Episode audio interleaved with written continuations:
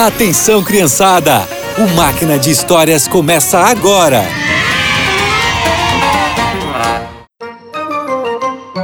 Olá, crianças! Nós adoramos a Deus verdadeiramente quando somos reverentes e o respeitamos. E na história de hoje vamos entender como o respeito e a adoração andam juntos. Deus escolheu Moisés e Arão para serem as autoridades perante o povo de Israel. Enquanto Moisés era o líder geral, Arão era o sumo sacerdote, ele que intercedia pelo povo. Mas às vezes os israelitas se esqueciam disso. Moisés e Arão passaram dos limites.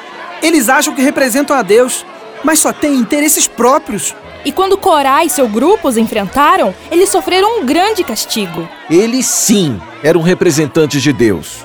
Ah, mas isso não era verdade. Corá e seus seguidores não aceitavam a escolha de Deus. Eles se rebelaram contra Moisés e Arão, além de convencerem os israelitas a fazerem o mesmo. Ai, ai, ai. Infelizmente, Corá não está mais entre nós e é nosso dever tirar Moisés e Arão da liderança. Isso mesmo, não podemos deixar eles impunes. E mais uma vez o povo se rebelou. Só que eles não queriam ver que estavam desrespeitando a autoridade do Senhor. Moisés tentou mostrar isso para eles, mas não adiantava. Por favor, percebam que vocês estão se rebelando contra o Senhor. Não percebem que Corá e seu grupo fizeram o mesmo?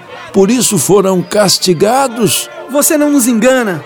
Você e seu irmão acabaram com Corá. Nesse momento, uma nuvem cobriu o templo. Era a glória de Deus. Ele estava muito bravo com o povo. Moisés, Arão, meus filhos, saiam de perto desse povo. Rapidamente, Moisés pediu para que Arão intercedesse pelo povo. Depois, o Senhor deu uma ordem a Moisés. Mais uma vez irei mostrar a minha autoridade para os israelitas. Para isso, preciso que faça uma coisa.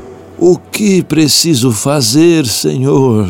Cada líder das tribos deve levar e te entregar um bastão.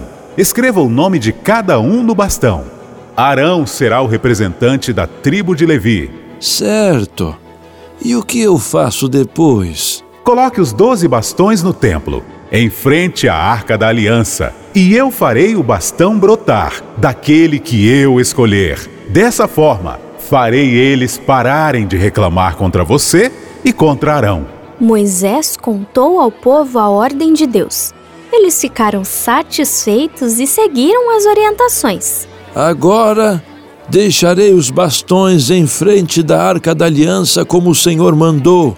Amanhã veremos quem foi o escolhido. No dia seguinte, todos se reuniram para ver qual bastão floresceu. Moisés entrou no templo e pegou os bastões. Será que o bastão de Arão foi o escolhido? Como vocês podem ver, um dos bastões floresceu. Aquele bastão deu botões que floresceram e até deram amêndoas. Todos estavam curiosos. Moisés foi chamando o nome de cada líder e entregava o bastão respectivo. E por último, o bastão que floresceu. Ele pertence a Arão, o escolhido de Deus. O povo percebeu que estava errado ao se rebelarem contra Moisés e Arão. Eles também perceberam que desrespeitaram ao Senhor. E o bastão de Arão virou um lembrete para todos os israelitas. Ponha de novo o bastão de Arão na frente da arca da aliança.